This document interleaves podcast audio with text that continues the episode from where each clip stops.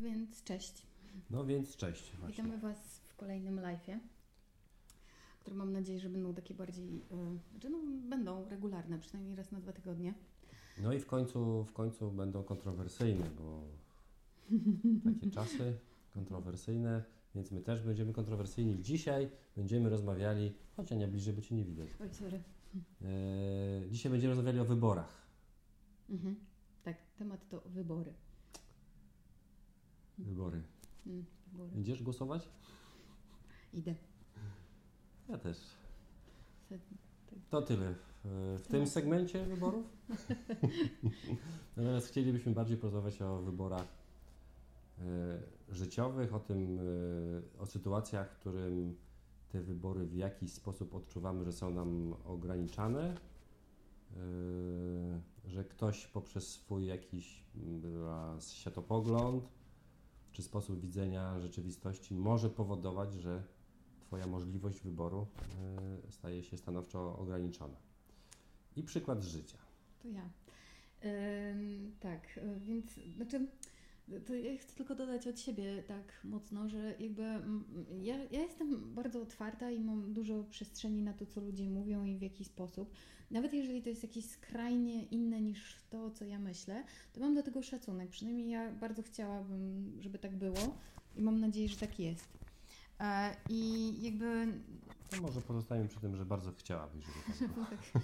Robię to na tyle, na ile umiem. O tak bym powiedziała. Natomiast najbardziej chyba przeraża mnie i tak trochę boli taka sytuacja, w której przez czyjeś bardzo radykalne i bardzo jednostronne podejście, takie, które nie zakłada, że ktoś może myśleć inaczej albo mieć jakieś inne podejście i możliwości, albo może chcieć robić inne rzeczy, sprawia, że ja mam jakiś ograniczony dostęp do czegoś albo mój wybór jest ograniczony i to jest coś, z czym mi jest bardzo, bardzo trudno osobiście.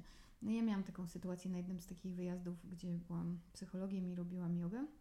Jedna z pań, też organizatorek, znaczy organizatorek, w sensie takich no, ważnych osób uczestniczących tam powiedziała, że ona jest bardzo wierząca, ogromnie religijna, z jej punktu widzenia joga to jest samo zło, tam opętanie duchami i inne historie, no i że ona sobie tego nie życzy.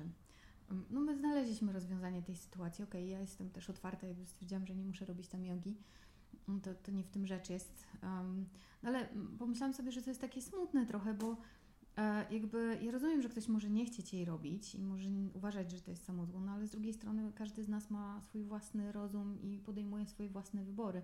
Jeżeli ja chcę praktykować jogę, bo uważam, że robi mi dobrze, no to niefajnie jest, jeżeli ktoś mi ten wybór zabiera swoją postawą i podejściem i swoimi poglądami. No dla mnie to jest także bardzo ciekawe, tak się nad tym zastanawiam. Myślę, że jeśli ktoś w ten sposób się wypowiada o jodze, to z tego takim można wysnuć prosty wniosek, że 1,1 mld Hindusów się mylą, tak? Jeżeli coś jest z nimi nie tak, zbłądzili. Oczywiście, no ja też demonizuję teraz, bo wiadomo, że 100 milionów Hindusów nie praktykuje jogi, bo niektórzy w ogóle nie znają tematu. To więcej Amerykanów w takiej formie, w jakiej my znamy, praktykuje jogę niż Hindusów, na dobrą sprawę. Tak, gdzieś czytam jakieś statystyki sprzed tam chyba 3 czy 4 lat, gdzie było napisane, że już chyba jest tak, że około 100 milionów Amerykanów miało przynajmniej pojedynczy kontakt z jogą. No to jest dobry wynik, nie? No tak, ale to abstrahując. Abstrahując, chodzi bardziej o to, o pewien rodzaj jakby, nie wiem, forowania swoich poglądów i uznawania ich, że one są jedynie obowiązujące i jedynie słuszne. I swoim zachowaniem, nie wiem, swoim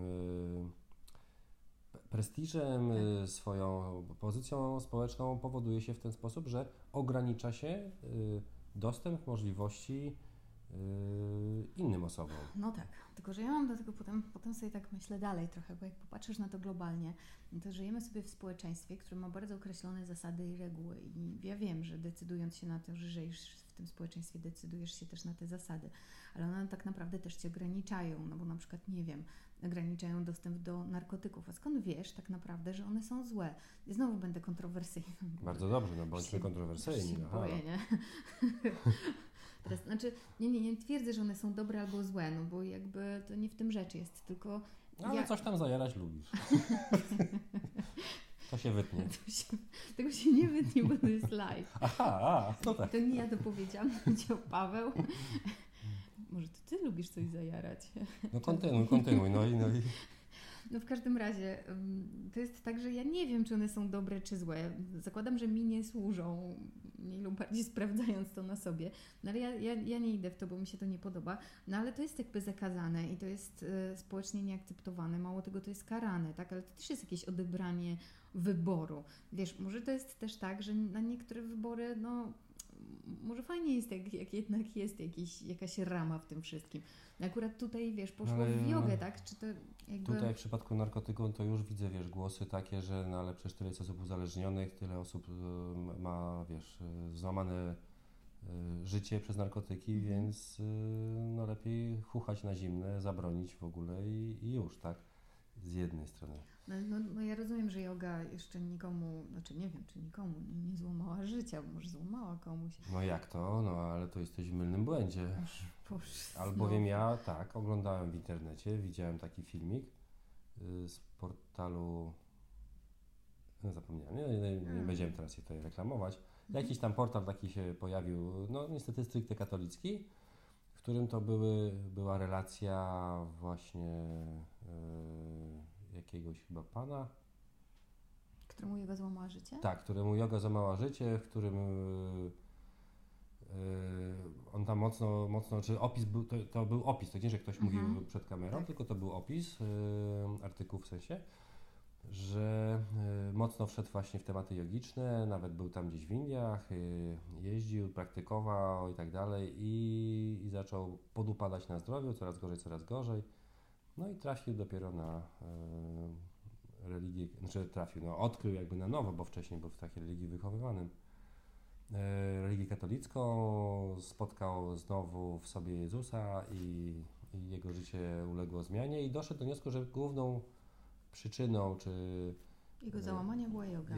Jego załamania, tego jego zjazdu do zajezdni, tego, że się czuł coraz gorzej i miał sobie taką pustkę, czy coś tam takiego, była właśnie joga i tak się wyrażał. No to co mogę powiedzieć, no w takim razie... My za nią właśnie chwilkę temu żeśmy rozmawiali na ten temat, że mamy gdzieś tam jakiś ułamek procenta w sobie, przyjmujemy taką opcję, że może faktycznie z tą jogą jest coś nie tak. Być może. Właśnie to chyba jest ta różnica, że my przynajmniej zakładamy to, że jakby kwestionujemy nawet to, co robimy, tak? Że w tym kontekście, że może to wcale nie jest takie dobre, a może to komuś w ogóle nie służy. I to jest... Tak, może to nie służyć, faktycznie. Dokładnie, i ja to biorę, i to jest dla mnie okej, jak najbardziej w porządku. Jak komuś się służy, niech nie robi. Dokładnie, ale mnie w wyborach przeraża to, że czyjś wybór w taki, a nie inny sposób może wpłynąć na to, że ja już nie będę mogła podjąć podobnego wyboru.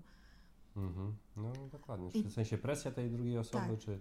I to jest dla mnie takie bardzo trudne, w tym sensie, że trudno jest mi sobie z tym poradzić tak, no... Chyba emocjonalnie po prostu, no bo ja się czuję taka ograbiona z tego, że to ja podejmuję jakąś decyzję, że to jest moje własne i prywatne, że to jest tak, że ja mogę, nie wiem, wejść w coś albo nie wejść. Nie, bo nie mogę, bo te drzwi są już zamknięte przez kogoś, stoi sobie jakiś strażnik i mówi, że nie, bo nie. Nie, że jeszcze mi coś wytłumaczył jakoś tak rozsądnie, zdroworozsądkowo, tylko nie, bo nie. I to jest dla mnie bardzo trudne. I to, no wiadomo, że teraz jest wiele takich przykładów, przynajmniej z mojej perspektywy, które się dzieją gdzieś tam w przestrzeni publiczno-społecznej. No i trudno mi się na to patrzy. Ja w ogóle przestałam oglądać telewizję i słuchać radia. To jest straszne. Ja nie wiem, co się dzieje na świecie. Znaczy, mi nie jestem strasznie. Ja się czuję taka super spokojna, ale... No myślę tak właśnie, że to chyba w tą stronę idzie, że jeśli decydujesz się świadomie, rezygnujesz świadomie z telewizora, no z internetu pewnie trochę mniej, tak? Ale, ale z telewizora przynajmniej, to życie staje się spokojniejsze. W sensie nie jesteś bombardowany takimi... Tak, tyloma bodźcami. Ale to jest mój nawet wybór. Nie bodźcami, tylko tymi negatywnymi informacjami, tak? Bo bodźców to... Mój wybór. No dobrze, ja też nie mam telewizora od iluś tam lat. I w sumie dobrze mi z tym. No ale to teraz to też takie czasy, że można się chwalić, no i nie mam telewizora. No i co z tego? No ale masz komputer... Znaczy więc... nie czytam tego, ja świadomie po prostu wyłączam wiadomości, inne historie, się dowiaduję od ludzi, co się dzieje na świecie, jego się i z tym dobrze, no ale to jest znowu mój wybór i to jest fajne, że ja go mogę sobie wziąć i podjąć, powiedzieć okej, nie oglądam i tyle, sobie ograniczyć ten dostęp w ten sposób i to jest dla mnie fajne. A fajnie by było, gdyby ktoś mnie zmuszał do oglądania tego. No tak, no ale teraz możecie ktoś zmusić do tego, żeby płacić abonament. Na przykład. No to właśnie cały czas mówimy o kwestii jakichś... Radia też nie mam, żeby nie było. Wyborów. I co wtedy, tak? Jeśli się okaże, że opłata za abonament będzie obligatoryjna, a ja telewizora nie mam, radia też nie mam. Nie słucham. Nawet jak w samochodzie jadę, bardzo sporadycznie włączam radio. No zdarza mi się, tak, ale... ale mógłbym właściwie nie włączać. Nie słucham przez internet. I wtedy co, też będę musiał płacić za abonament, mimo że z tego nie korzystam? No ale widzisz, to jest kwestia tego, że decydujesz się na życie w jakimś społeczeństwie i musisz przyjąć jakby na klatę to, jakie są jego zasady. I teraz dla mnie to jest tak, że ja mogę przyjąć pewne zasady i to jest okej, ale jeśli one są bardzo mocno niezgodne ze mną, no to ja nie wiem, co ja mam w tym momencie zrobić, bo mogę się albo poddać i pójść dalej tym tropem, albo po prostu wyjechać. Na przykład. No i to jest dla mnie smutne, że właśnie, że stajesz przed takim wyborem, że albo zostajesz tutaj, decydujesz się na to, że dobra, okej, uczestniczę w takim układzie, jaki teraz ma miejsce, z zaletami i wadami z tym związanymi, albo wyjeżdżam. Albo zmieniam społeczeństwo. Albo zmieniam społeczeństwo. No pytanie, czy to nie jest znowu pewien rodzaj ucieczki, że jak wyjedziesz tam, to może akurat w tym temacie konkretnym, z którego powodu wyjechałaś, tam będzie lepiej, ale dopadnie ci co innego. Nie, no spoko, ale ja to przyjmuję. To też jest tak, że nie ucieknę do Ukrainy mlekiem i miodem płynącej. I to też trzeba mieć na uwadze, podejmując wybory, moim zdaniem, że każdy wybór ma konsekwencje, choćby nie wiem co. No tak. Mogą być fajne, takie, które ci nie przeszkadzają i które sprawiają, że czujesz się dobrze. Mogą być takie, które będą cię super bolały i tyle. I też trzeba mieć, znaczy ja przynajmniej z mojej perspektywy, jak podejmuję jakieś wybory życiowe mniej lub bardziej, staram się przynajmniej tak, no nie wiem, zastanowić się nad tym, co się może zadziać albo co się nie może zadziać i wtedy podjąć ten wybór świadomie. No bo widzisz, z mojej perspektywy to, co jest najfajniejsze w podejmowaniu wyborów i to, co mnie najbardziej kręci, to jest świadomość. To oznacza, że moja świadomość polega na tym, że nie tylko wiem, że joga jest super fajna i że ona na pewno wszystkim pomoże, tylko też to, że ja kwestionuję to, że może ona nie jest dla wszystkich i może ona komuś zaszkodzić tak naprawdę. Ja to przyjmuję na klatę. I to jest mój wybór, czy ja chcę w to iść, czy nie chcę w to iść, czy chcę to sprawdzić, czy nie chcę to sprawdzić. Tego sprawdzić. Źle powiedziałam. Tego tamtego. No. Nie, ale wiesz, o co mi chodzi, tak. Że jakby im bardziej świadome podejmujemy wybory, te na co dzień takie malutkie i te duże, tym one mają jakby, są... Przynajmniej wiesz, czym będziesz się mierzyć. To wiesz, to samo możesz powiedzieć o kupowaniu nowej pralki na przykład, że jeżeli, nie wiem, kupujesz nową pralkę, to robisz jakiś research, tak, który sprawi, że będziesz wiedział, co kupujesz. Tak samo jest z podejmowaniem wyborów na co dzień. No i teraz jest jeszcze kwestia wyborów takich, które są kompletnie nieuświadomione przez nas. Wiesz, takich codziennych, czyli powtarzania wszystkich naszych radosnych przymusów powtarzania. No tak, ale to już taka psychologia. To oj, sorry, nie. No nie, no tak jakoś... No to czyli schematów, które gdzieś mamy, wzorów zakorzenionych głęboko, zachowania się, reakcji, na różne tam zdarzenia, sytuacje. Ale też są wybory. No ale nieświadome. No i? No, tylko tyle, że nieświadome. No. Więc fajnie, gdyby można było te nieświadome przełożyć do świadomości i wtedy podejmować jakieś decyzje świadomie, a nie reagować, bo masz w środku taką ścieżkę reakcji, jakąś tam odciśniętą, zaplanowaną czy przekazaną przez rodziców i tak reagujesz. No, czyli reasumując, wniosek to jest tego taki, że wybory najlepiej świadome i tolerancyjność, otwartość. Otwartość. Tolerancyjność jest taka nadużywana, ale otwartość na to, że może być coś, że każda z rzeczy nie jest czarna albo biała, ona jest ambiwalentna, tam jest i czarne i białe jednocześnie. Tak, dokładnie. I to chyba trochę zdejmuje takiego napięcia w życiu, jest łatwiej wtedy. Tak, cokolwiek byśmy nie robili, więc nawet jeśli idziecie na wybory, pamiętajcie, że tam są rzeczy i czarne, i czarne. I białe. I czerwone. Proszę, nie. Dobra. Poszło w świat. Poszło w świat. Trudno, dobra. Poszło w świat. Dziękujemy Wam bardzo serdecznie. Do zobaczenia. Do zobaczenia. A i pamiętajcie, że robimy też podcasty z tych naszych nagrań, więc każdy z tych nagrań ma potem swoje odzwierciedlenie w podcastingu, więc jeśli macie ochotę posłuchać nas w samochodzie na przykład, nie wiem, na spacerze, biegając, co tam jeszcze? No. Cokolwiek, to podcasty. Ważne rozmowy na luzie i właściwie jesteśmy w większości takich fajniejszych podcastów. Bardzo polecamy.